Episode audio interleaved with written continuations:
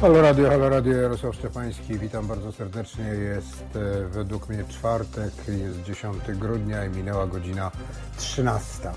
Przypomnę, że szósty tydzień trwa nasza kampania społeczna. Ile kosztuje nas Kościół?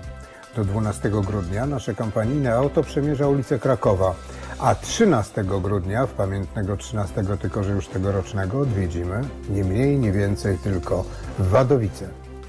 Do końca marca przyszłego roku planujemy odwiedzić kilkanaście miast w całej Polsce, spędzając w każdym z nich po tygodniu. Ta kampania oczywiście jest możliwa wyłącznie dzięki Państwa zaangażowaniu, również zaangażowaniu finansowemu poprzez stronę www.zrzutka.pl ukośnik kampania. Oto w najbliższych tygodniach będziemy tak, w przyszłym tygodniu będziemy w Katowicach i okolicach. Po przerwie świąteczno-noworocznej nasza ciężarówka zacznie jeździć najpierw po Częstochowie od 4 do 10, później Kielce, Radom. Nasza kampania trwa. Ile kosztuje nas Kościół katolicki? Uważamy, że nasze auto z zaznaczonym pytaniem, że, kościół, że szpitale są zadłużone na 13 miliardów złotych, a Kościół, szczególnie Kościół katolicki, kosztuje państwo polskie około 20 miliardów złotych rocznie. Musi ta kampania odwiedzić nie tylko duże miasta, ale też setki mniejszych ośrodków w całej Polsce, jeśli Państwo podzielają nasze zdanie to y, podzielacie nasze zdanie, to prosimy o wsparcie tej kampanii właśnie na www.zrzutka.pl ukośnik kampania.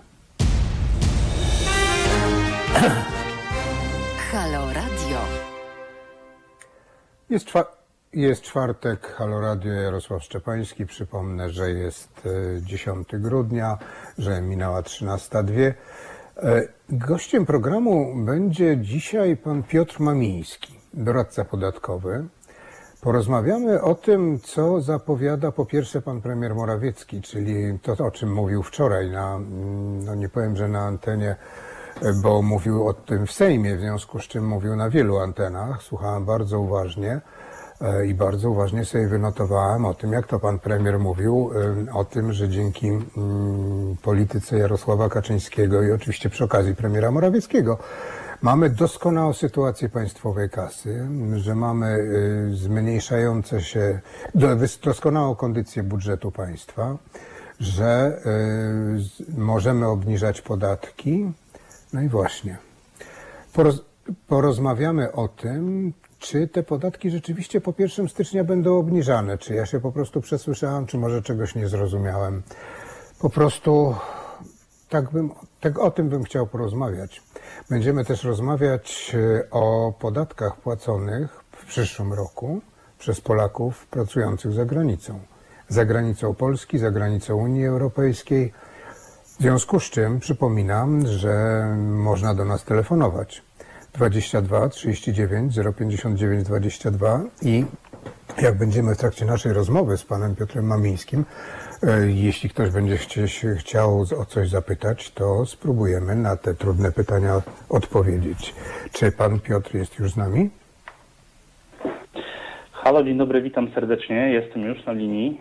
Witam bardzo serdecznie. Jest pan absolwentem, bo nie wszystko jeszcze powiedziałam, ale powtórzę później, e, przedstawiając pana i Uniwersytetu, i SGH, i z doświadczeniem w Pricewaterhouse, obecnie w kancelarii Alto. E, I e, nie wiem, czy pan słyszał, jak mówiłem o tym, o czym wczoraj opowiadał pan premier Morawiecki, o tym właśnie, że jesteśmy w tak doskonałej kondycji, znaczy budżet państwa jest w doskonałej kondycji i wydatki publiczne też są w kondycji wyśmienitej. No i ja z tej wypowiedzi zrozumiałem, że po 1 stycznia dzięki tak doskonałej sytuacji państwowej kasy podatki będą obniżane. Em, moje pytanie jest, czy pan się z tym zgadza? To znaczy, podejrzewam, że z tym, żeby obniżyć podatki, to się pan zgodzi. Tylko czy pan się potwierdzi to, że one będą obniżane? Pan Piotr Mamiński. Czy generalnie, jeżeli chodzi akurat tutaj stricte o takie podatki pracownicze, czyli podatek przede wszystkim PIT, to tutaj e, w zasadzie od 1 stycznia 2021 roku wejdzie taka jedna zasadnicza zmiana dotycząca e, praktycznie powiedziałbym zniesienia tak zwanej ulgi abolicyjnej. To jest właśnie istotne z punktu widzenia, e, z punktu widzenia wielu osób posiadających rezydencję podatkową w Polsce, a pracujących w wielu krajach e, za granicą, co oczywiście no, 1 stycznia akurat ta zmiana przełoży się, powiedziałbym, jednak niekorzystnie dla, dla tych osób, właśnie, czyli osób, które posiadają polską rezydencję podatkową i które e, ze względów ekonomicznych wyjechały za pracę do, do części, do, do niektórych krajów e, za granicą. Ja proponuję, żebyśmy w drugiej godzinie, znaczy w drugiej części naszego programu, czyli za 10 minut, jak będziemy rozmawiać, to ja to wszystko pana jeszcze dopytam, e, jak to jest z tą rezydencją podatkową, ile ona trwa. Co trzeba, ja to wszystko pana będę po kolei dopytywał. No na razie, na razie, że tak powiem, wyliczmy, wyliczmy te, te postyczniowe problemy, po pierwszostyczniowe, czyli noworoczne problemy, noworoczne sukcesy podatkowe, szczególnie dla Polaków pracujących za granicą. Jakie pan jeszcze zagrożenia Znaczy- widzi? E, Znaczy z takich stricte zmian wprowadzanych do, do przepisów, no to mm, akurat od 1 stycznia 2021 roku to jest tutaj przede wszystkim ta ulga abolicyjna, e, właśnie o której mówiłem, więc to jest taka w zasadzie, mm, powiedziałbym, e, w zakresie podatku PIT mm, taka chyba jedyna znacząca zmiana w zakresie podatków pracowniczych, która, która no będzie miała spore przełożenie dla, dla wielu osób pracujących za granicą i posiadających tutaj polską rezydencję. E, Natomiast myślę, że tutaj inne, e, inne problematyczne kwestie, jakie mogą spotykać wielu Polaków, e, którzy, którzy mają takie, powiedziałbym, historie transgraniczne, czyli, czyli gdzieś tam wyjeżdżają do pracy za granicę, mogą też być związane z obecną sytuacją pandemiczną i, i, i, i, i przede wszystkim upowszechnieniem się pracy zdalnej. Ja myślę, że tutaj wielu Polaków może być pewnie nieświadomych pewnych jakby zagrożeń, które, które pewnych mm, jakby takich sytuacji, które mogą spotkać e, takie osoby w sytuacji, kiedy, kiedy mm, na przykład e, no, mają rezydencję podatkową jednego kraju i, i, i ze względu na sytuację pandemiczną mogą e, mm, wykonywać pracę zdalną poza, poza terytorium tego kraju. Takie sytuacje, myślę, że wielu osób nie jest z tego świadomych, ale takie sytuacje ro, rodzą pewne, że tak powiem, niebezpieczeństwa na gruncie podatku PIT przede wszystkim. Więc, więc jak mówię, jeżeli chodzi o takie zmiany, Mhm.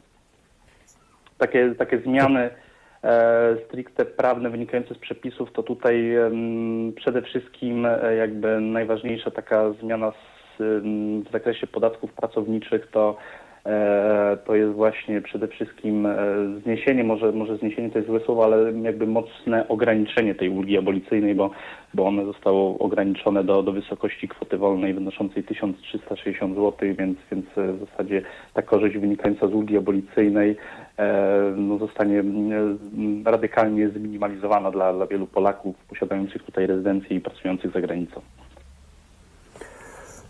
Panie Piotrze, to w takim razie to dotyczy wcale nie małej grupy osób, bo to według mnie dotyczy paru milionów ludzi, paru milionów Polaków, którzy mają rodziny w Polsce, mają mieszkania w Polsce, mają domy w Polsce, bardzo często mają też dzieci mieszkające w Polsce i którzy siedzą za granicą i pracują po to, żeby zarobić e, więcej pieniędzy niż by mogli je i mogliby zarobić w Polsce będąc. Znaczy powiem tak, to dotyczy dużej rzeczy rzeczywiście Polaków e, mniej więcej właśnie w takim stanie faktycznym, jaki Pan e, przedstawił, aczkolwiek e, tutaj jakby trzeba zaznaczyć, że to dotyczy jak gdyby tych krajów, z którymi Polska zawarła stosowne umowy o unikaniu podwójnego opodatkowania i z których to umów wynika taka metoda właśnie mniej korzystna dla, dla podatników, to jest taka metoda właśnie kredytu podatkowego, więc e, reasumując, ta sytuacja przede wszystkim dotyczy, tak wyliczając te popularne kraje, dotyczy osób jakby wyjeżdżających za pracą na przykład do Wielkiej Brytanii, do Holandii, do USA. To są chyba takie najbardziej, powiedziałbym, popularne kraje, których ta sytuacja dotyczy, bo właśnie z tymi krajami mamy jak gdyby tą taką, powiedziałbym, mniej korzystną metodę unikania podwójnego podatkowania, czyli metodę kredytu podatkowego i właśnie e, w umowach z, tych, z tymi krajami na gruncie polskich przepisów była możliwość zastosowania właśnie tej ulgi abolicyjnej do tej pory, żeby, żeby te negatywne jak gdyby konsekwencje wynikające z, z tej metody z, z, zminimalizować dla, dla podatników. Więc przede wszystkim powiedziałbym, dotyczy to e, takich osób właśnie, które mają, Panie Piotrze, mają, wracamy tak, do mają naszej... Wracamy do naszej rozmowy Tak. za 5 minut o 13.15. Przypomnę, Jasne. że słuchają Państwo Halo Radia, a gościem programu jest Pan Piotr Mamiński. Rozmawiamy o podatkach.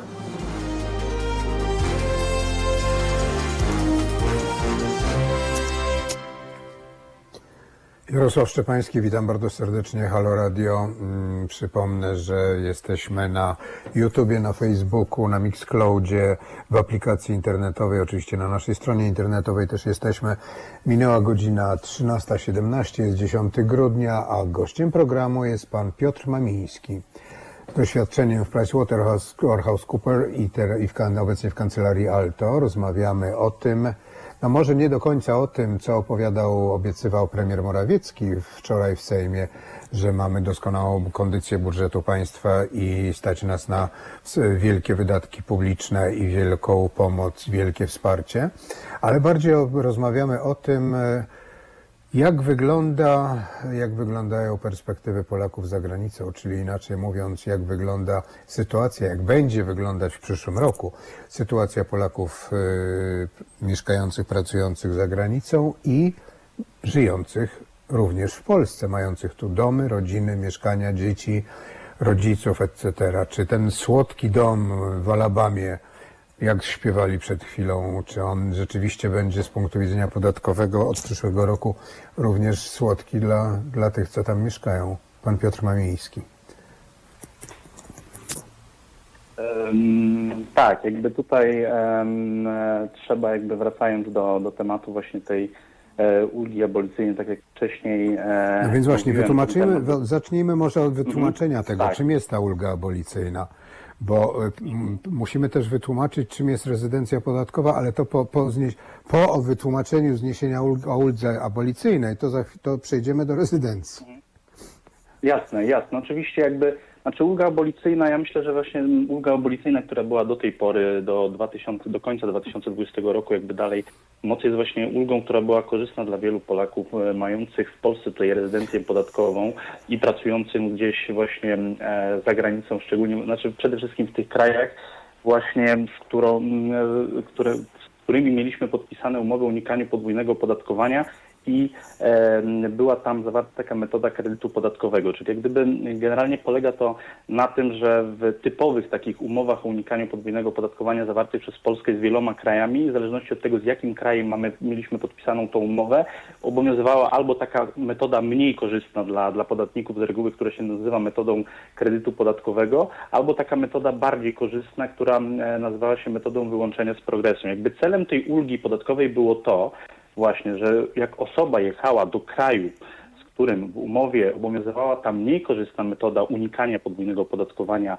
czyli mm, e, metoda właśnie kredytu podatkowego, żeby ta sytuacja podatkowa tej osoby była zrównana z tą osobą, która pojechała do innego kraju, w której mm, jakby umowie e, z tym krajem była podpisana ta, ta metoda bardziej korzystna, która jest metodą wyłączenia z progresem. Czyli mówiąc krótko, e, jakby mm, do tej pory było to tak, że dzięki tej uldze abolicyjnej, w zasadzie niezależnie od tego, gdzie dana osoba pojechała, jeżeli była tutaj w Polsce rezydentem, w zasadzie mm, w Polsce, e, niezależnie od tego, jaką metodę musiała zastosować unikania podwójnego opodatkowania, dzięki uldze abolicyjnej sytuacja tych osób, można powiedzieć, była zrównana. E, zrównana Panie Piotrze, po- zadam- zadam- po polskiej stronie. Mhm. Zadam dwa pytania, tak żebym e, Jasne. prosty człowiek zrozumiał. Rezydencja podatkowa to jest to, co e, mamy, mieszkamy w Polsce, rozlicza nasz urząd skarbowy, przy którym, na terenie którego mieszkamy e, i jesteśmy tym samym rezydentem podatkowym. E, Jeśli wyjeżdżamy do pracy e, w którymś z krajów Unii Europejskiej albo Wielkiej Brytanii, już nie mówię o świecie dalszym, czyli o Alabamie, e, to jest wszyscy, to dalej jesteśmy rezydentem podatkowym, oczywiście możemy, może być inaczej, ale rezydentem podatkowym w Polsce, w miejscu swojego zamieszkania stałego, ale też, jeżeli pracujemy i zarabiamy legalnie pieniądze za granicą, to płacimy podatki tam. I, i to byłoby na tyle. Reszta nam zostaje.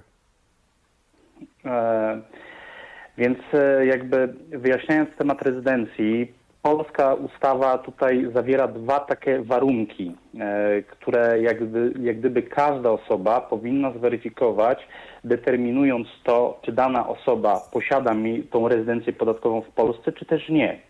I to są dwa warunki. Wystarczy spełnić jeden z nich, żeby w Polsce na gruncie polskich przepisów e, być uznanym za polskiego rezydenta. Ten jeden warunek to jest długość pobytu na terytorium Polski, która powinna wynosić w danym roku kalendarzowym co najmniej 183 dni, czyli mniej więcej pół roku. Jest to dosyć łatwy warunek, e, bo jest on dosyć obiektywny, mierzalny, dosyć łatwo go zmierzyć. Tak, duże, większe problemy są właśnie z tym drugim warunkiem, to co jakby Pan już e, nieraz wspominał właśnie o tej rodzinie, bo, bo właśnie ten drugi warunek, który musimy zweryfikować w przypadku każdej osoby, to jest e, weryfikacja tego, czy dana osoba na terytorium Polski posiada swój tak zwany ośrodek interesów życiowych. To tak ładnie się nazywa. No i właśnie jak gdyby to jest to już jest taka przesłanka dużo bardziej subiektywna i tutaj, e, żeby ocenić ten ośrodek interesów życiowych, to tak naprawdę trzeba zbadać całokształt okoliczności takich mm, osobistych, prywatnych danej osoby oraz takich mm, okoliczności również ekonomicznych, czyli mówiąc krótko, gdzie mieszka najbliższa rodzina, w którym kraju, w którym kraju mieszka dalsza rodzina, z jakim krajem mamy takie silniejsze więzi towarzyskie, w jakim kraju prezentujemy taką większą aktywność społeczną, polityczną, kulturalną. w- Rozumiem, że urzędnicy skarbowi będą. źródła. Rozumiem, że urzędnicy skarbowi będą jeździli Mhm. na kontrolę do Niemiec i Anglii i sprawdzali, kto ma bardziej rodzinę, czy żyje z tą rodziną bardziej tu, czy bardziej tam. Inaczej mówiąc, czy ma tam drugą rodzinę, a tu ma pierwszą rodzinę albo odwrotnie, czy nie? Teoretycznie, e, że tak powiem, wszystko tutaj może być e, dowodem, tak? E, Więc mówię, no to jest jakby bardzo, powiedziałbym trochę, bo mówię, jakby jest to trochę przesłanka subiektywna i jakby e, rzeczywiście tutaj no, podatnik może twierdzić jedno, urząd skarbowy może twierdzić drugie, więc, więc mówię, tu jakby ten katalog tych No przesłanek dobrze, ale zadam takie pytania, pytania konkretne. Mhm. Pozwolę sobie zadać. Jasne, Jest ktoś, jasne. kto e, ma swoje lata, Mhm. E, pobiera emeryturę, którą wypracował przez e, 40-50 lat pracy e, w Polsce, pojechał do Anglii, pracuje w Anglii i tam zarabia. Siedzi w tej Anglii, bo ze- szczególnie za, za, ten, za ten rok na przykład, to w ogóle przecież wyjechać nie można, więc ludzie tam siedzą non-stop cały rok. E, czyli nie ma 183 dni pobytu w Polsce. Ale od tej na przykład swojej emerytury płaci podatek w Polsce. I teraz od czego on ma płacić podatek w, Ang- w Wielkiej Brytanii? Od tego, co tam No zarabia? właśnie, no właśnie e, po pierwsze, jak gdyby pytanie właśnie tutaj jakby mówię, znowu jakby piłeczka wraca, że tak powiem, do tematu rezydencji, bo żeby właściwie ocenić to, gdzie, co mamy jak opodatkować, jakby trzeba ustalić tą rezydencję, więc jak gdyby w tym przypadku no trzeba ustalić jeszcze, o ile nie przekroczył tych 183 dni, bo przypominam, że musimy spełnić jakby jeden z tych dwóch warunków, no musimy jednak jeszcze w takim razie zweryfikować u takiej osoby tą, te centrum jego interesów e, życiowych tak zwane, czyli tutaj jakby w praktyce też powiem, że organy podatkowe no chyba najbardziej takim najistotniejszym czynnikiem jakby rzeczywiście determinującym te centrum interesów życiowych jest właśnie ta najbliższa rodzina, czyli mąż, żona, dzieci, partner, partnerka, czyli no jakby główne pytanie, jeżeli ta osoba posiada jakby taką najbliższą rodzinę, tak, no to gdzie ta rodzina przebywa? Czy w Polsce, czy w Anglii? No jeżeli w Polsce, to tutaj jest bardzo duża, że tak powiem, szansa, że, że ta rezydencja podatkowa zostanie w Polsce.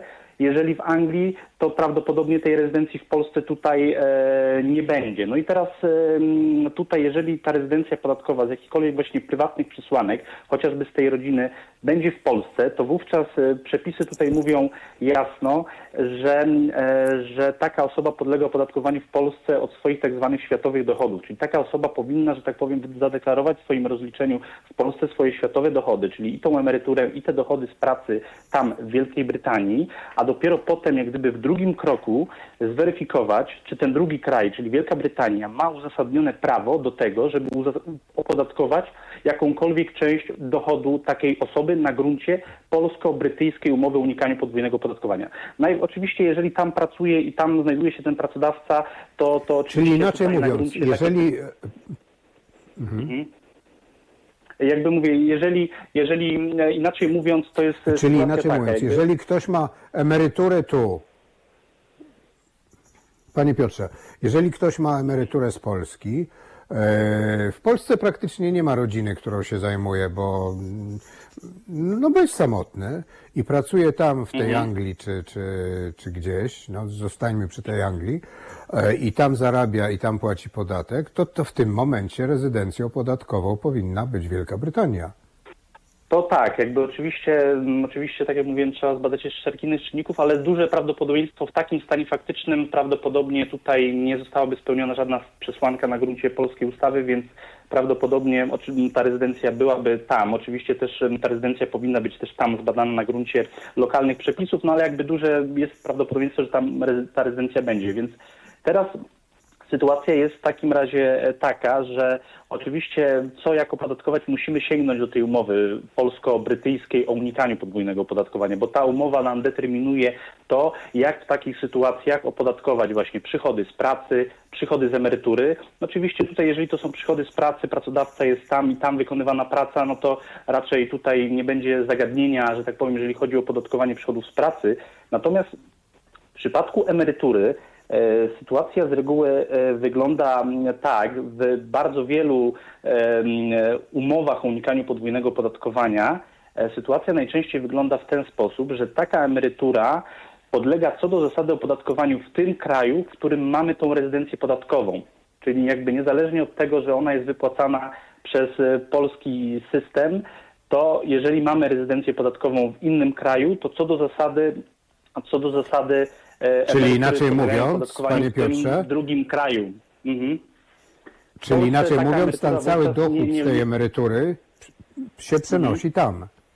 Powinno się Tak, przenieść tam, znaczy podlega, powinien tam podlegać, tak, jakby e, mówię, jakby nie, nie pamiętam dokładnie jakie są uregulowania w, konkretnie w umowie polsko-brytyjskiej, ale mogę powiedzieć, że w ogromnej większości tego typu umów, bo te umowy one są z reguły bardzo podobnie napisane i te umów, umowy z reguły jakby idą w tym kierunku, że jeżeli coś jest właśnie emeryturą wypłacaną przez system jednego kraju, to taka emerytura co do zasady powinna podlegać pod opodatkowaniu podatkiem PIT w kraju, w którym mamy miejsce zamieszkania dla celów podatkowych, czyli mówiąc krótko, mamy rezydencję podatkową. Więc e, wówczas. Czyli, tak, mówiąc, em, e, czyli mówiąc, że tak powiem prościej, e, może nie tyle prościej, co, e, co bar, e, tak, żebym zrozumiał, to inaczej mówiąc, jeżeli pobieram tu emeryturę, a praktycznie mieszkam w Wielkiej Brytanii, to przenoszę, że tak powiem, całość swojej emerytury do Wielkiej Brytanii w sensie rozliczenia podatkowego.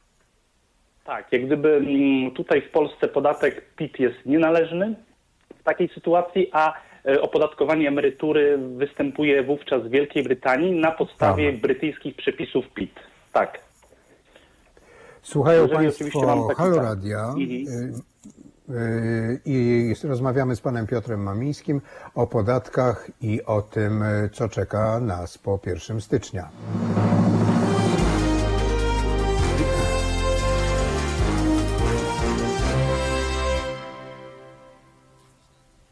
Halo Radio, Halo Radio, Jarosław Szczepański, 13.32, 10 grudnia. Przypomnę tylko, że od początku naszej działalności antenowej, czyli od 1 października ubiegłego roku, czyli ponad rok, część pieniędzy, które wpłacacie Państwo na rzecz Halo Radia trafia do nas za pośrednictwem serwisu patronite.pl. Przez ten czas dostawaliśmy od Was jasne sygnały, że prowizje, które serwis pobiera są bardzo wysokie. A przecież całość kwoty, którą co miesiąc przekazujecie Państwo na rzecz y, Halo Radia, może trafiać do nas, bez opłaty dla pośrednika, którym w tym przypadku jest serwis Patronite. Dlatego uwzględniając y, zawartość Państwa portfeli i dalszą chęć wspomagania nas finansowo, Zrzutka.pl postanowiła uruchomić specjalnie dla nas cykliczną zrzutkę bez jakiejkolwiek prowizji dla siebie. Oznacza to, że każda kwota wpłacana przez Was na rzecz Halo Radia trafi do nas w całości poprzez www.zrzutka.pl ukośnik Halo Radio. Prosimy o stałe wspieranie naszej działalności, wszak prawdziwe dziennikarstwo nie polega na schlebianiu ani władzy, ani opozycji. To słuchacze są dla nas najważniejsi. www.zrzutka.pl ukośnik Halo Radio. Dziękujemy.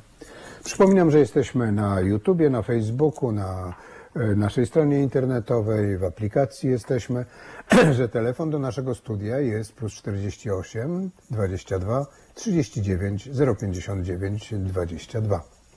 A gościem programu jest w dalszym ciągu pan Piotr Mamiński, y, ekspert od podatków z doświadczeniem z PricewaterhouseCoopers, obecnie w kancelarii Alto. Rozmawialiśmy o tym, y, że mm, można by się cieszyć, że zmniejszone podatki będą, tak wynikało z wczorajszych wypowiedzi premiera Morawieckiego w Sejmie, ale na razie rozmawiamy o zwiększonych podatkach, które będą płacić Polacy, Polacy pracujący za granicą.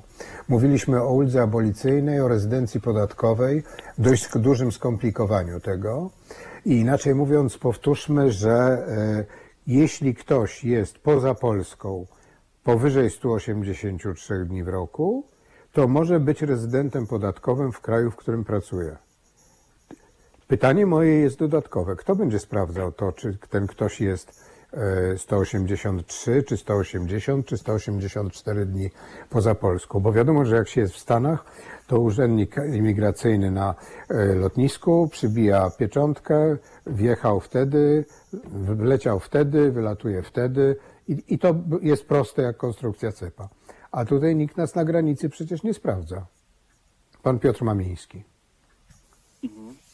Znaczy generalnie tutaj powiem tak, to jest troszeczkę mm, taka kompetencja tak naprawdę zostawiona dla samego podatnika rozliczającego siebie, aby troszeczkę, że tak powiem, to e, zweryfikować i w razie ewentualnie potencjalnych, e, powiedziałbym, czynności sprawdzających, gdyby urzędnik skarbowy chciał zweryfikować rozliczenie podatkowe danej osoby, to wówczas e, przy założeniu, że na przykład dana osoba jakby poprzez to rozliczenie podatkowe poświadczyła, że jakby jest e, stwierdziła, że jest jakby rezydentem albo nierezydentem podatkowym, to, e, to wówczas taka osoba powinna w razie potrzeby jakby móc e, jakby wytłumaczyć, e, dlaczego tym rezydentem podatkowym w Polsce jest albo nie jest, czyli jakby też w razie czego e, udowodnić oczywiście, bo, bo teoretycznie jakby mówię w takim w czynnościach sprawdzających, takim postępowaniu e, jakby wszystko może być e, dowodem, więc jakiekolwiek dowody poświadczające nasze daty wyjazdu, przyjazdu, jakiekolwiek e, dowody poświadczające to, że w danym okresie czasowym przebywaliśmy na danym terytorium, jakby wszystko to, co jest jakby dozwolone prawem, może stanowić e, dowód jakby w takiej korespondencji z, e, z urzędnikiem e, skarbowym.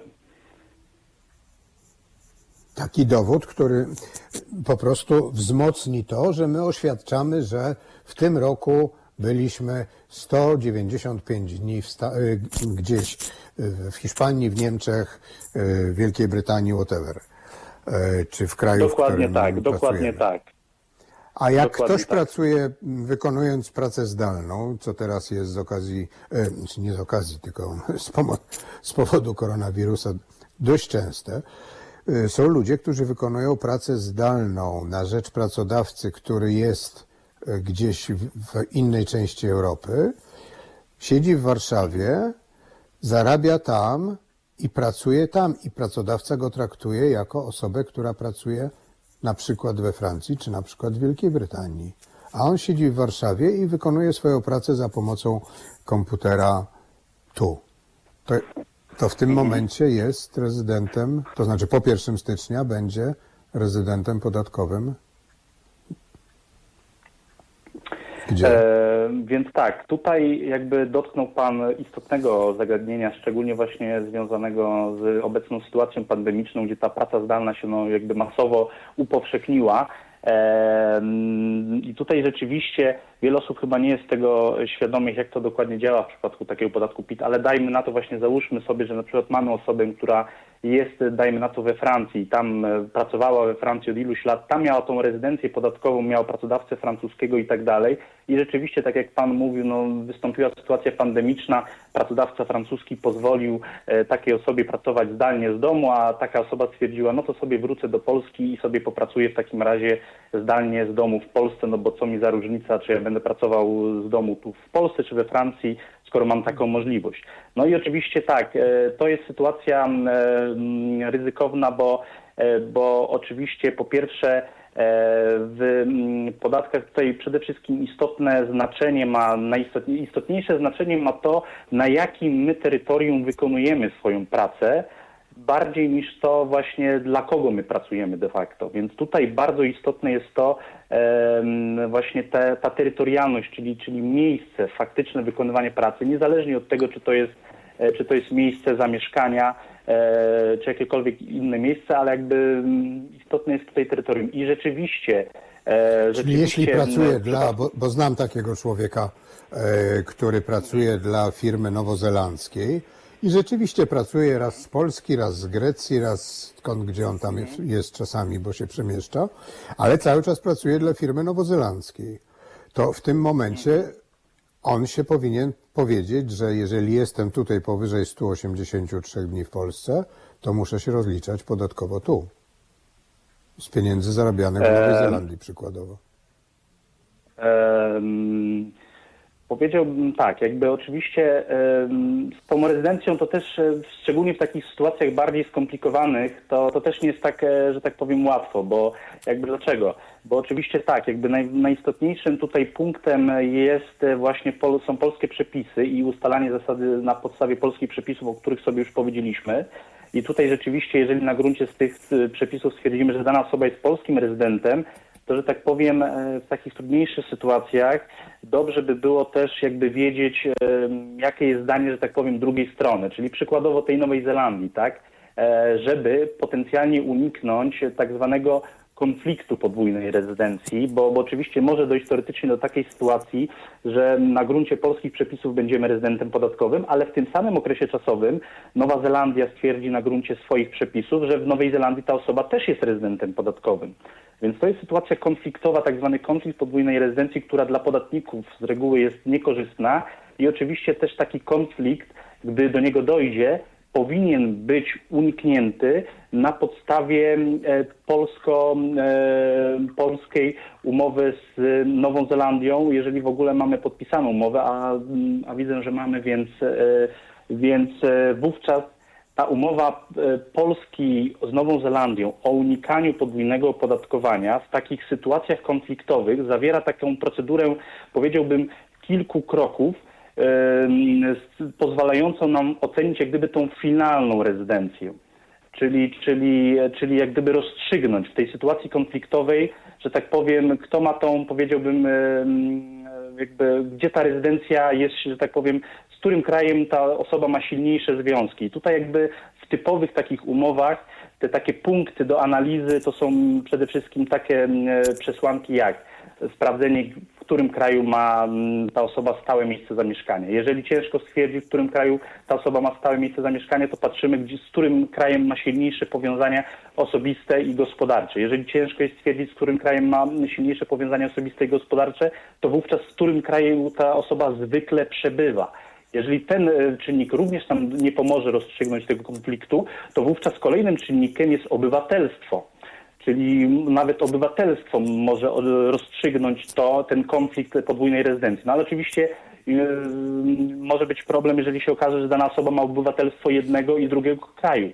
Też może to tak wtedy być. znowu jakby idziemy, też może tak być. Oczywiście takie sytuacje też są możliwe, więc e, jeżeli dochodzi do takiej sytuacji, to w ostatnim kroku co do zasady jest mowa w takich typowych umowach, że kraje, organy skarbowe obydwu krajów co do zasady takich już bardzo, to powiedziałbym, bo to są bardzo skrajne sytuacje, do, gdzie do tego dochodzi, że już kraj, organy skarbowe obydwu krajów powinny, że tak powiem, się mm, dogadać, porozumieć co do, co do tej właściwej rezydencji takiej osoby. Ale to już mówię, to są takie bardzo skrajne przypadki i powiedziałbym i z reguły na podstawie tych kroków, które wymieniłem wcześniej, z reguły zawsze idzie, że tak powiem, rozstrzygnąć którym kraju ta osoba ma finalną tą rezydencję. No i jak, jak mówię, jak już ustalimy tą rezydencję, to wtedy już jest dużo prościej, bo mówię znowu, w kraju rezydencji co do zasady rezydent musi opodatkować jak gdyby swoje wszystkie tak zwane światowe dochody, ma tak zwany nieograniczony obowiązek podatkowy i sprawdzić, czy ten drugi, drugi kraj, czyli na przykład Nowa Zelandia, ma prawo na gruncie polsko-nowozelandzkiej umowy do opodatkowania jakiejkolwiek części dochodu tej osoby. I jeżeli tak, na gruncie tej umowy, to wtedy ten dochód podlega opodatkowaniu w Nowej Zelandii zgodnie z przepisami, a w Polsce trzeba tą część dochodu zwolnić z opodatkowania, stosując jedną z właśnie z dwóch metod, metod która jest e, wpisana, czyli albo kredyt podatkowy, albo wyłączenie e, z progresją, w zależności od tego, jaka metoda jest wpisana w umowie. Tak to pokrótce e, wygląda. Więc czasami Panie mówię, w Piotrze, takich sytuacjach bardziej kompleksowych nie jest to takie proste, bym powiedział też. No więc właśnie, wydaje mi się, że to, o czym e, kiedyś przed laty było mówione, No, mówię o początku lat 90., że system podatkowy musi być prosty, przejrzysty, y, zrozumiały i po prostu przyjazny dla podatnika, to wydaje mi się, że to, o czym Pan opowiadał, nie dlatego, że Pan nie- niezrozumiale opowiadał, wręcz przeciwnie, tylko, że on jest tak troszkę jednak bardzo skomplikowany. I czym, czym co roku jest bardziej skomplikowany.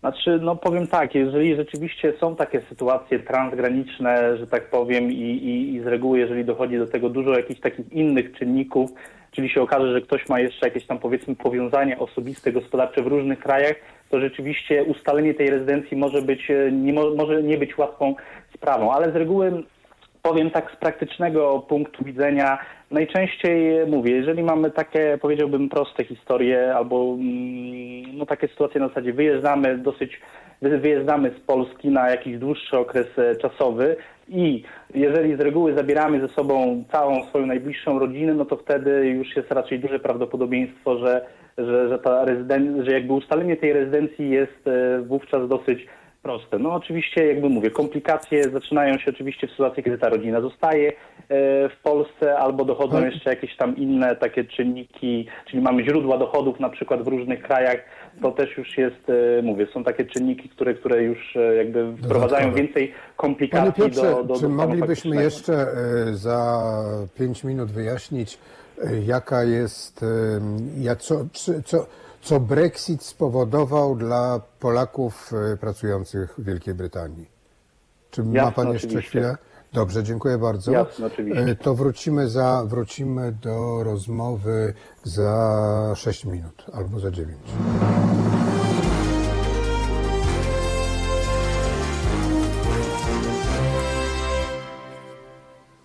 Halo Radio, Halo Radio, Jarosław Szczepański, witam serdecznie, jest 10 grudnia, minęła 13.51, nie wiem jak u Państwa, ale u mnie za oknem całkiem, całkiem wali śnieg i jest całkiem biało, przynajmniej chodniki na razie są białe.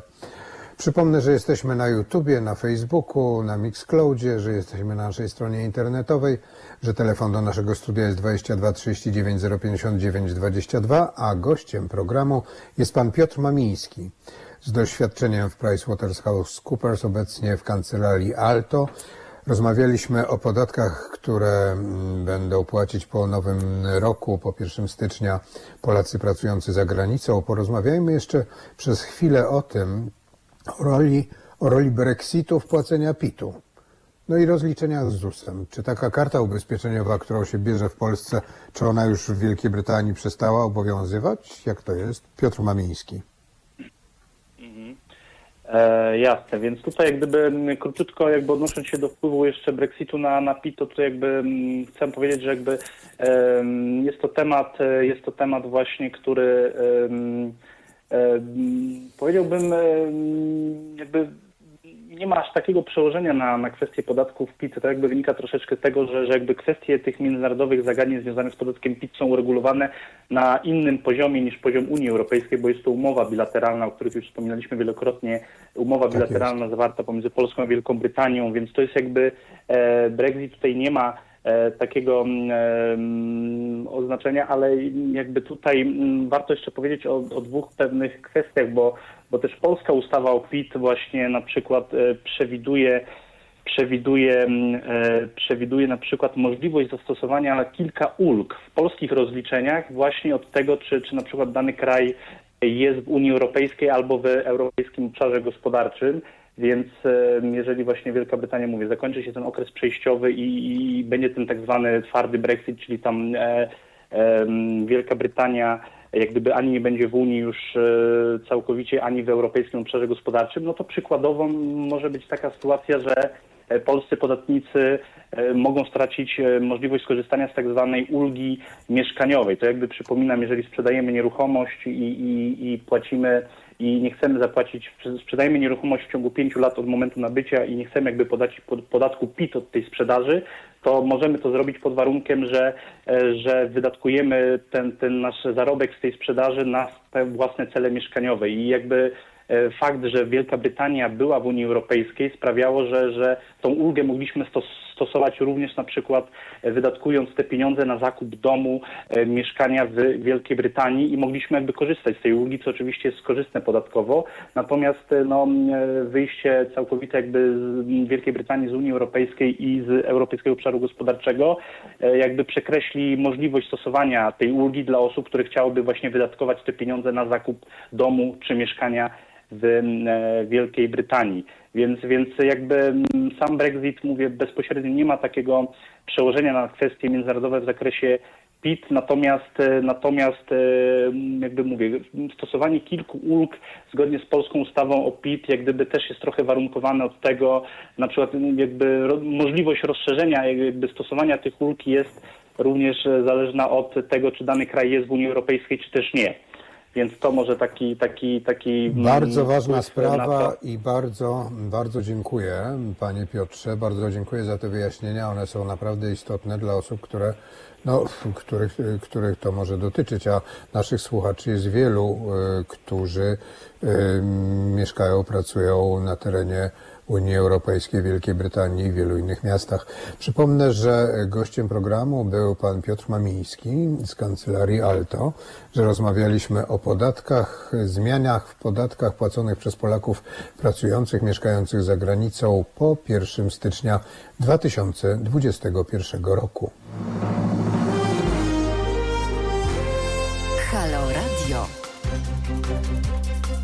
Halo Radio, Halo Radio, Jarosław Szczepański, witam ponownie bardzo serdecznie. Jest 14.01, jest 10 grudnia 2020 roku, w Warszawie za oknem śnieg, no taki trochę mokry, ale chodniki są białe.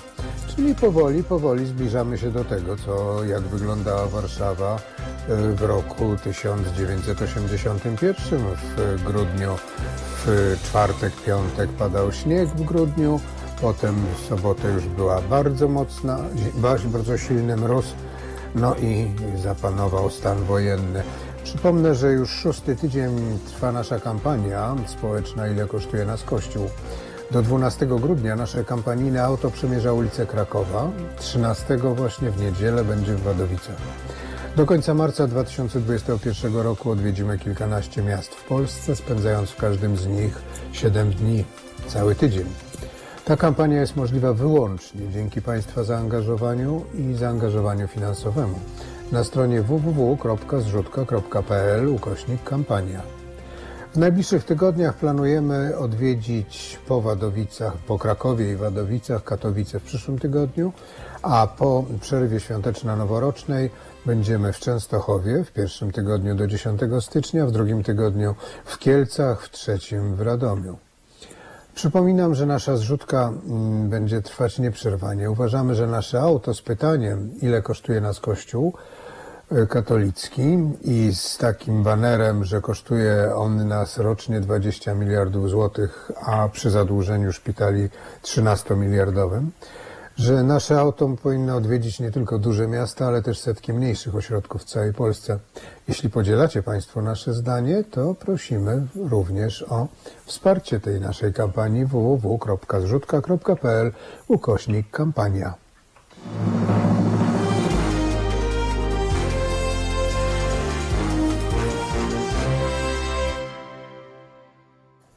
Halo Radio, Halo Radio, Jarosław Szczepański. Witam serdecznie ponownie. Za oknem, jak już mówiłem, śnieg. Śnieg wali coraz większy, ale na razie to on jest taki mokrawy. Będziemy rozmawiać o mm, raporcie przygotowanym przez Warsaw e, Enterprise Institute. E, Gościem programu jest pan Krzysztof Piecha, absolwent SGH, prezes Instytutu Wiedzy i Innowacji, jednego z nielicznych krajów niepublicznych instytutów badawczych, ekspert do spraw modelowania i prognozowania makroekonomicznego oraz rynków finansowych. Współpraca z ministerstwami i urzędami polskimi i zagranicznymi to jest pana domena. Przypominam, że jesteśmy na YouTubie, na Facebooku, że telefon do naszego studia 22 39 059 22 i przypominam, że gościem programu jest pan Krzysztof Piech. Ja po prostu przeczytałem mm, raport, który, mm, który pan opublikował w Instytucie i w którym ocenia Pan kondycję gospodarczą Polski i dynamikę rozwoju naszego kraju na tle innych państw Unii Europejskiej i światowych liderów i sobie pomyślałem, że jednak po prostu jest jakoś po prostu fantastycznie. I mimo COVID-u po prostu jest coraz lepiej. Pan Krzysztof Piech.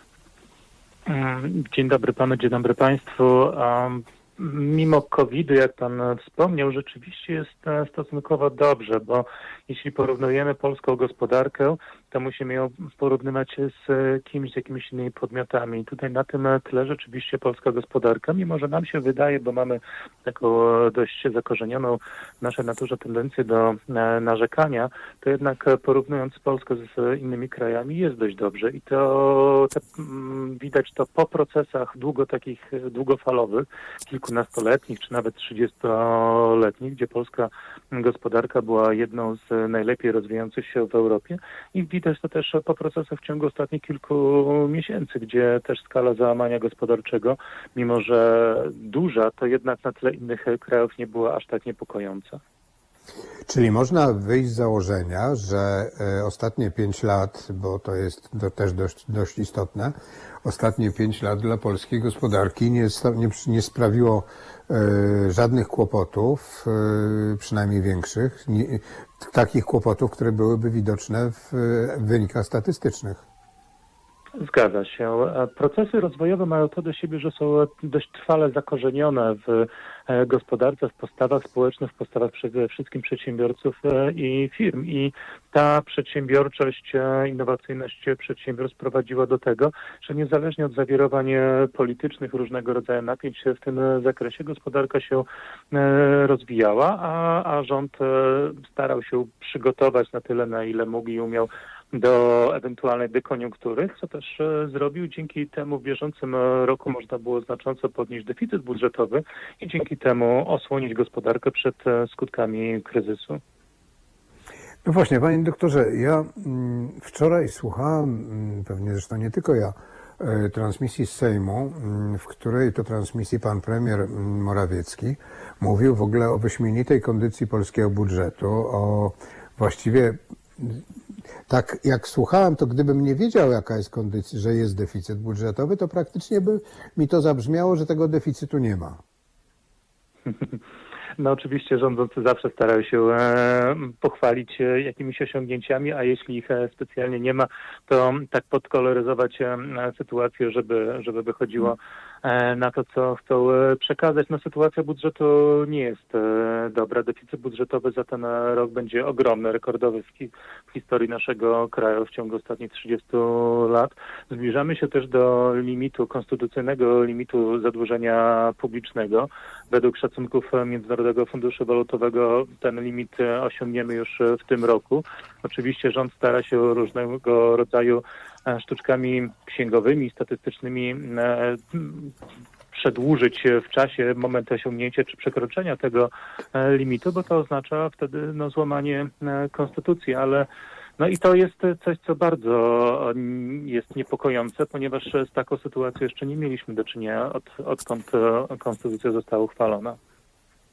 No dobrze, a czym to może grozić tak naprawdę? Bo to, o czym, to, o czym jeszcze, czym grozi deficyt budżetowy, to jeszcze porozmawiamy e, po, mm, w drugiej części naszej rozmowy, ale czym może grozić takie mm, ewidentne złamanie konstytu- zapisów konstytucyjnych? Oczywiście można zaproponować e, mm, ustawę zmieniającą ze względu na COVID, tak? Można jakoś to w ramach pod COVID pociągnąć. Gdyby była, gdyby był stan wyjątkowy, pewnie byłoby łatwiej. Ale to jednak jest złamanie zapisów konstytucyjnych. Mm, Tak i taki wariant jeszcze trzy lata temu z profesorem Gomułką, byłem wiceministrem finansów, dyskutowaliśmy na, w jednym z portali e, społecznościowych, co będzie, jeśli rzeczywiście do takiej sytuacji e, dojdzie. No i niestety e, doszliśmy do wniosku, że no, konstytucja będzie złamana i tyle. Kwestia, czy ktoś zostanie pociągnięty do odpowiedzialności za to, ale to już jest kwestia polityczna. Nie ma mechanizmów tak naprawdę w naszym kraju, które by w jakiś sposób albo zapobiegły, albo przeciwdziałały, albo uchroniły gospodarkę przed przed e, rządzącymi, którzy mogą doprowadzić celowo bądź też nie do złamania konstytucyjnego limitu zadłużenia e, publicznego. W związku z tym, e, co się wtedy stanie? No, z punktu widzenia gospodarczego ucierpi wiarygodność naszego kraju, ale nie sądzę, żeby to była jakaś znacząca strata.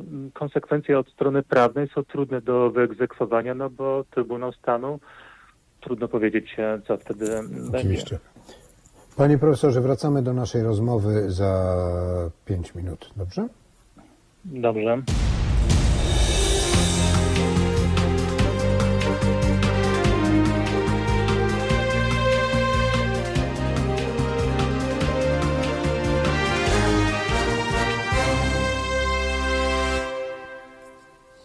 Halo Radio, Halo Radio, Jarosław Szczepański, witam bardzo serdecznie. Jest 14.16, do tego jest 10 grudnia 2020 roku.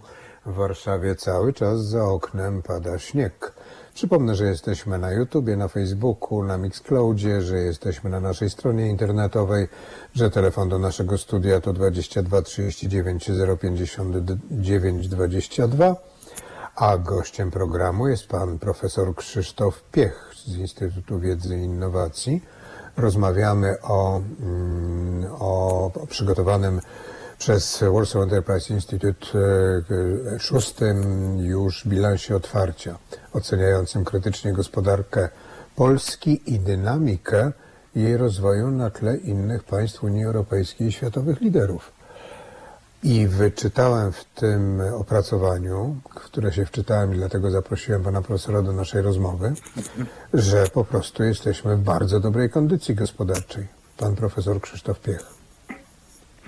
Zawsze mogłoby być lepiej, co też w raporcie widać, że jest kilka krajów, które były w stanie i w ciągu ostatnich e, 30 lat i nawet kilku e, lat e, radzić sobie lepiej od nas i myślę, że nie powinniśmy spoczywać na laurach, tylko zastanowić się, jak szybciej jeszcze można byłoby się e, rozwijać, tak żeby no, ten poziom, średni poziom gospodarki niemieckiej, zamożności niemieckiego społeczeństwa osiągnąć e, e, szybciej po to, żeby chociażby No właśnie, bo pan tu Polacy podaje, tak pan po- emigrowali podaje, granicę. Pan podaje bardzo ciekawy mm, przykład e, mierzonego mm, produktu krajowego brutto na głowę, że dystans do Niemiec zmniejszył się nam o prawie 3 punkty procentowe w latach 18-19, podczas gdy w całym okresie 2015-18 było to w sumie niecałe 2 punkty procentowe. Czyli, czyli w ciągu tych poprzednich, nie mówię o roku 20, poprzednich dwóch lat rzeczywiście to się jakoś albo u nich spadło, albo u nas się zwiększyło.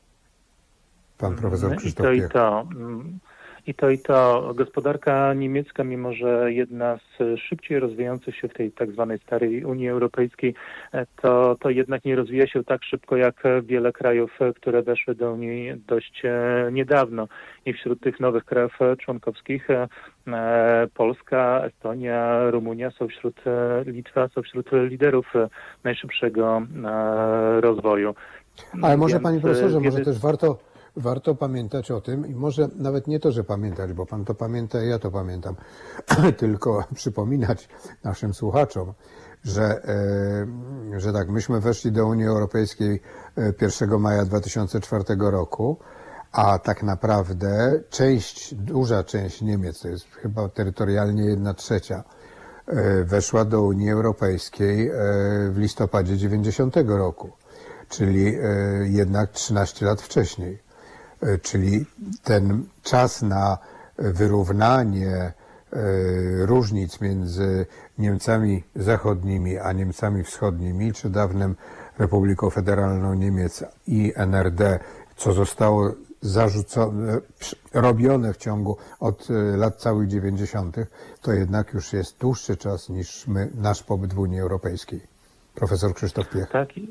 I, i, w dalszym ciągu widać, że ta wschodnia część e, Niemiec no, nie osiągnęła poziomu zachodnioeuropejskiego, zachodnio-niemieckiego, więc te procesy konwergencji, jak się o nich mówi w ekonomii, w dalszym ciągu e, trwają, więc e, na tym tle nic dziwnego, że Polska jeszcze tego poziomu Niemiec nie osiągnęła, natomiast to rozwija się szybko, wykorzystując właśnie wykształconą siłę roboczą, m, dużo ambicji polskiego społeczeństwa i polskich e, przedsiębiorców i tutaj w tym zakresie polskie rządy i potrafiły wykorzystać odpowiednią koniunkturę gospodarczą i również to, że nie jesteśmy częścią powiedzmy światowego systemu finansowego, a więc nie jesteśmy też e, aż tak bardzo narażeni na konsekwencje kryzysów finansowych, które są na, e, na świecie, tak jak to było widać e, 12 lat e, temu.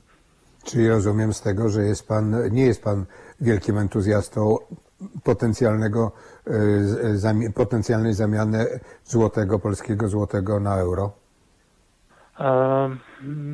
Wejście do strefy euro powinno być prze- poprzedzone obliczeniami, na ile jest to opłacalne. Wielka Brytania już e, wiele lat temu doszła do wniosku, że po prostu im się to e, nie opłaci i dopóki Polska dogania jeszcze kraje Może przykład e, Wielkiej Brytanii to tak- Europy, Ten przykład Wielkiej Brytanii to tak sobie może delikatnie mówiąc darujmy, bo jak oni już z tej Unii Europejskiej wyszli, to, e, to chyba nie to jest naszym celem, mimo wszystko. Tak, ale, mm, ale rozważania, czy wejść do strefy euro, to były e, analizy jeszcze prowadzone kilkanaście lat e, temu, z których e, te analizy wynikały, że nie jest to opłacalne. Krajom rozwijającym się, doganiającym się, może to dla takich krajów nie być opłacalne. Natomiast gdy już będziemy osiągać średni poziom rozwoju Unii Europejskiej, jeszcze bardziej zbliżać się do Niemiec, wtedy myślę, że, że można byłoby ponownie otworzyć pytanie na, na to, kiedy dokładniej wejść do strefy euro, bo że kiedyś wejdziemy, no to,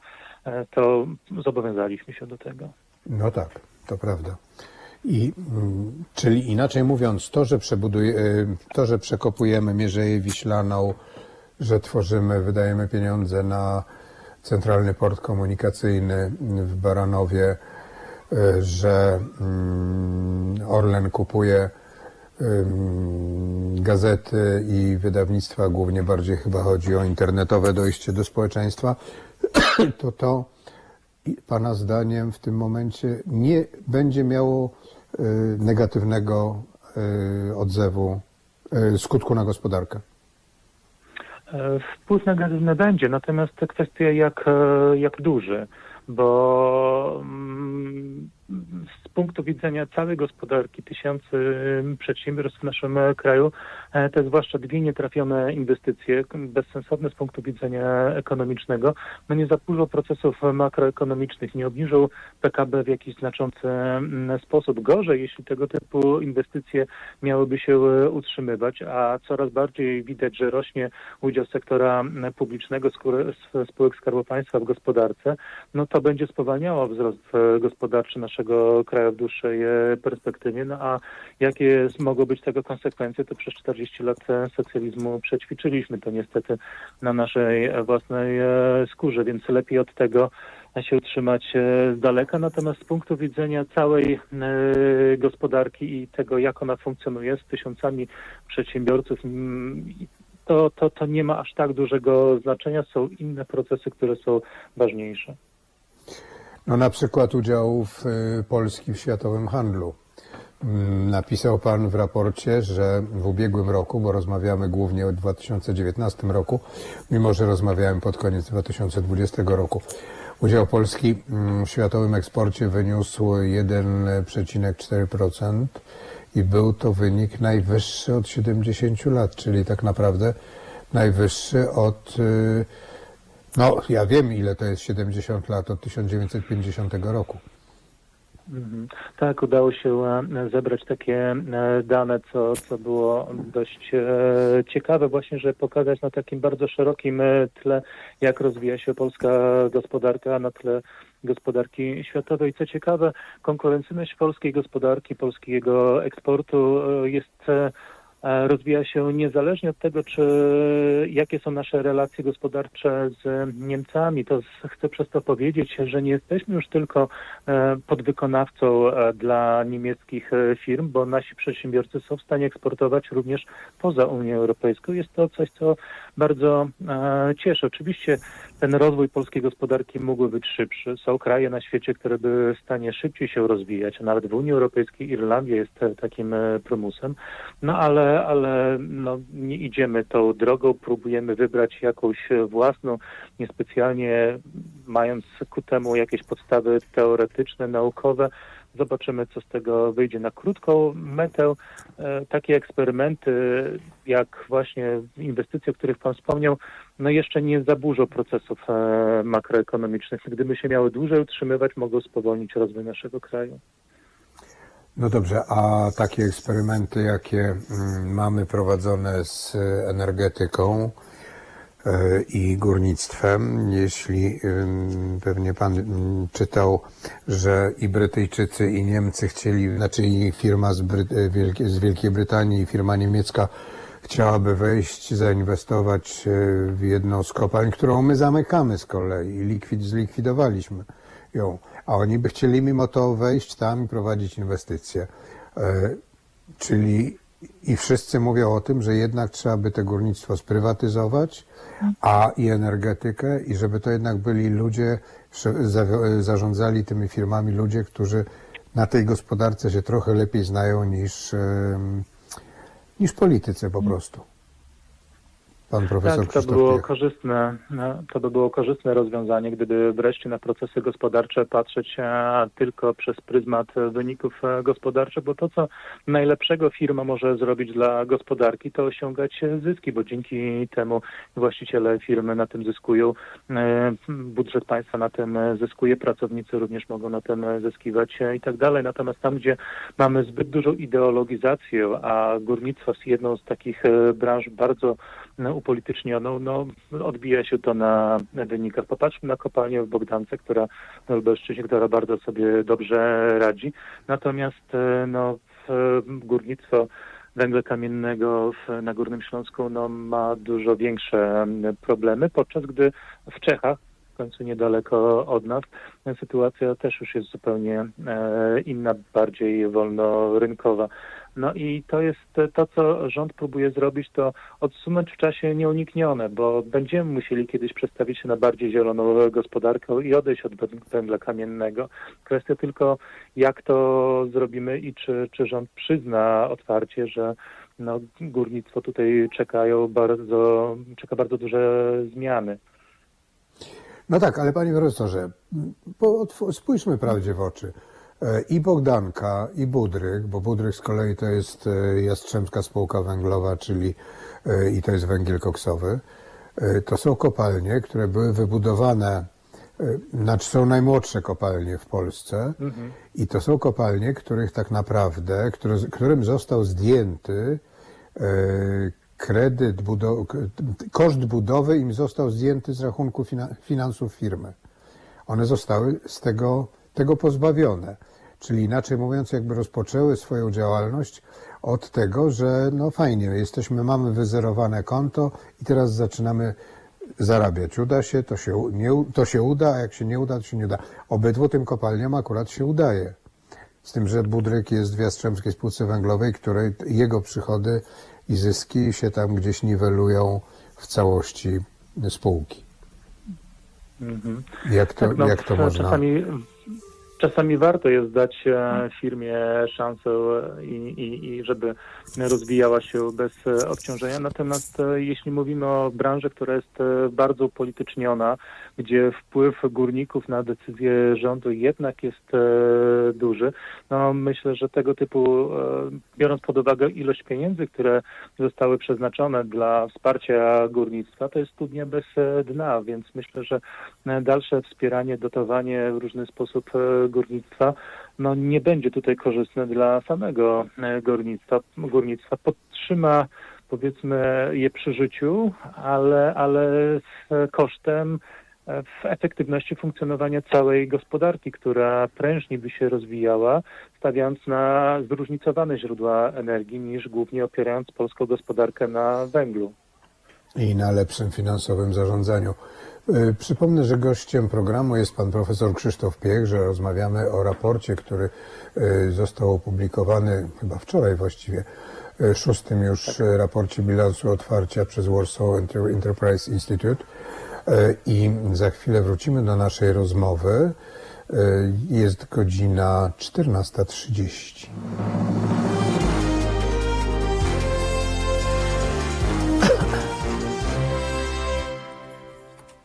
Halo Radio, Halo Radio, Jarosław Szczepański, jest 14.32, jest 10 grudnia 2020 roku. W Warszawie za oknem pada śnieg. Przypomnę, że od początku naszej działalności, czyli od roku, część pieniędzy, które wpłacacie Państwo na rzecz Halo Radia, trafia do nas za pośrednictwem serwisu patronite.pl. Dostawaliśmy od Państwa jasne sygnały, że prowizje, które ten serwis pobiera, są bardzo wysokie, a wolelibyśmy y, my całość kwoty dostawać y, bezpośrednio i Państwo woleliby przelewać do nas y, te pieniądze bez tego mm, kosztownego pośrednika. Y, Udało nam się doprowadzić do tego, że wspiera nas finansowo właściwie nasze e, zbieranie e, zrzutka.pl mm, i zrzutka nie będzie pobierała ze względu na cykliczność e, prowadzenia naszej kampanii e, jakichkolwiek prowizji dla siebie. To oznacza, że każda kwota wpłacona przez e, Państwa na rzecz Halo Radia trafi do nas w całości, czyli www.zrzutka.pl ukośnik Halo Radio. Prosimy o nasz stałe wspieranie naszej działalności. Prawdziwe dziennikarstwo nie polega na schlebianiu ani władzy, ani opozycji, tylko słuchaniu Państwa uwag. Dziękujemy. Przypomnę, że jesteśmy na YouTubie, na Facebooku, na Mixcloudzie, w aplikacji i że telefon do naszego studia jest 22 39 059 22. I przypomnę, że gościem programu jest pan profesor Krzysztof Piech, a rozmawiamy o raporcie bilans otwarcia przygotowanym przez Warsaw Enterprise Institute. E, I to jest szósty raport bilans otwarcia, w który to raport krytycznie ocenia kondycję gospodarczą Polski i dynamikę rozwoju Polski na tle innych państw Unii Europejskiej i światowych liderów. Ale jak się wczytałem w ten tegoroczny raport, to, mm, to wynika z niego, że to wcale nie jest tak źle, bo jesteśmy po pierwsze, mamy coraz mniejsze bariery w stosunku mm, i odległości, które nas dzielą od krajów sąsiednich, na przykład od Niemiec, jeśli chodzi nie o bariery odległościowe, tylko bariery gospodarcze. I że wiele wskaźników różnych po- pokazuje, iż e, no, te ostatnie pięć lat również nie było czasem zmarnowanym, a jednak gospodarka cały czas się rozwijała. Pan profesor Krzysztof Piech Tak, dzień dobry ponownie. ponownie. Tak, tak. Tak jak wspominałem, procesy rozwojowe, które są zakorzenione w postawach e, naszego społeczeństwa i przedsiębiorców, e, działają niezależnie od e, zawirowań e, politycznych, tego czy władza jest trochę bardziej prawicowa, lewicowa, czy jeszcze inna. Przedsiębiorcy robią swoje, aczkolwiek kwestią jest, czy mogliby działać efektywniej i od tego zależy, i to zależy w, pewnej mierze od działań polityków. No właśnie, ale te finanse publiczne, które, o których premier Morawiecki e, też opowiadał w Sejmie jako wzorcowych, a jednak e, no, nasz deficyt i deficyt jest em, coraz większy, a właściwie duży i udział w procentowy jest też prze, prze, przekraczający dopuszczalne normy. No, mówi pan, że nic z tego nie wyniknie, że konstytucja zostanie złamana. Mm, Czy to nie spowoduje. Tak. Boję się, że tak właśnie może e, być. E, Natomiast e, popatrzmy, gdzie jeszcze mogą być jakieś rezerwy, bo mamy sytuację, gdzie spowolniło tempo wzrostu gospodarczego. Nie wiemy, co będzie w przyszłości, czy nie będzie trzeciej fali pandemii. Nie wiemy, czy recesji w Europie Zachodniej, czy na świecie nie będzie. To też mogłoby wpłynąć na polską gospodarkę. Także rząd bardzo potrzebuje pieniędzy i to dużych e, pieniędzy o skali takiej jak e, łączne wydatki w danym roku na 500 e, plus bądź nawet jeszcze wyższych. No i kwestia skąd takie środki pozyskać. Także dobrze, że rząd tutaj poszedł po rozum do głowy i zdaje się, że nie będzie wetował e, budżetu Unii Europejskiej, bo tam są środki, które, które można byłoby w naszej gospodarce dobrze e, wykorzystać. No i, i, i zobaczymy, co będzie wiosną przyszłego roku, w jakiej kondycji będzie gospodarka i na ile rząd będzie kontynuował politykę zadłużania e, sektora publicznego. Panie profesorze, powiedział, napisał pan, przynajmniej to przeczytałem w tym raporcie, że nie jesteśmy już krajem emigrantów. Rząd wprowadza nowe regulacje prawne, mm, podatkowe dla Polaków pracujących za granicą, zmiany w rezydencji podatkowej. Rozmawialiśmy o tym w pierwszej godzinie programu. No a pan mówi, że w raporcie, że mm, Polska notuje pierwszy od 1989 roku pewnego rodzaju dodatnie saldo imigracji. Czy to znaczy, że Tak, tak. Więcej e, osób przyjeżdża do Polski niż wyjeżdża? Tak, Polska profesor w Krzysztof Piech. latach Polska w latach 2018-19 stała się bardziej atrakcyjnym e, krajem dla osób przyjeżdżających, zwłaszcza z Ukrainy, z e, Białorusi. I Polacy mniej chętnie już wyjeżdżają za granicę. W dalszym ciągu Polaków jest bardzo dużo, dużo ponad milion osób w krajach zachodniej e, Europie. Natomiast e, już ta skala wyjazdów nie jest tak e, duża, natomiast pojawiło się dużo osób przyjeżdżających do Polski, przy czym nie chcą one osiadać tutaj na dłużej, nie występują o obywatelstwo naszego e, kraju, są to osoby e, raczej przyjeżdżające do pracy, bądź e, jako traktujące Polskę jako etap przesiadkowy e, w podróży do zachodniej e, Europy, ale to pokazuje, że Polska, atrakcyjność Polski jako miejsca do życia, nawet jeśli tymczasowego, e, rośnie i, i skala emigracji wreszcie udało się, że ta skala emigracji z Polski e, została wyhamowana. E, I to też e, widać po szerszym kontekście e, ekonomicznym.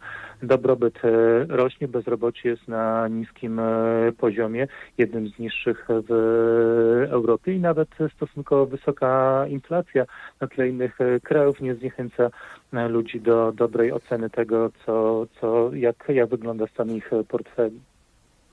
No dobrze, ale nie, czy, czy można przyjąć takie mm, założenie w takim razie, że ci, którzy do nas przyjeżdżają ze wschodu, jednak w dużej części zostają tu i tu pracują, a nie jadą dalej, tak jak pan powiedział, że traktują tylko jako etap przejściowy, czego myśmy się w Polsce bardzo obawiali w momencie, kiedy Niemcy mm, otworzyły granice i możliwość pracy dla obywateli Ukrainy.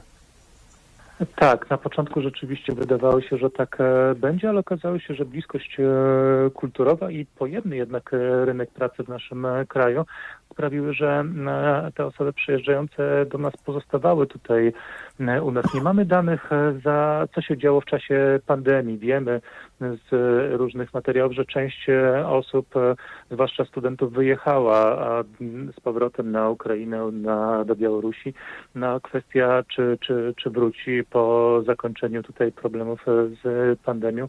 Zapewne tak, ale w jakim stanie będzie polska gospodarka, to zobaczymy dopiero za kilka miesięcy, na ile te programy osłonowe, te słynne tarcze rzeczywiście będą e, efektywne i będą chroniły naszych e, przedsiębiorców przed upadkami, a niestety całe branże mają swoje spore problemy gospodarcze. Napisał pan, że Polska jest jednym z krajów, które najlepiej dotąd makroekonomicznie przechodziły przez załamanie gospodarcze wywołane pandemią i polityką gospodarczą z nią związaną. Odbyło się to kosztem wysokiego wzrostu długu publicznego, co zagraża przekroczeniu konstytucyjnego limitu zadłużenia, o czym żeśmy już mówili.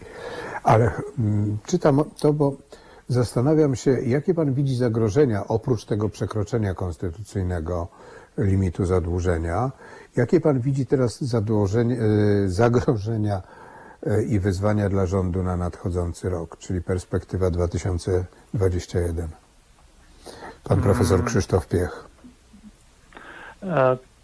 Kwestią dość ciekawą do obserwacji będzie stan e, rynku pracy, czy bezrobocie będzie e, rosło, bo jeśli tak się stanie, to wtedy będzie rosło zubożenie społeczeństwa, zwłaszcza, że nasze społeczeństwo jest dość wysoko obciążone kredytami, na przykład e, hipotecznymi, a ma mało e, oszczędności własnych, które pozwoliłyby mu przejść przez, e, przez okresy dekoniunktury i związanego z tym wyższego bezrobocia.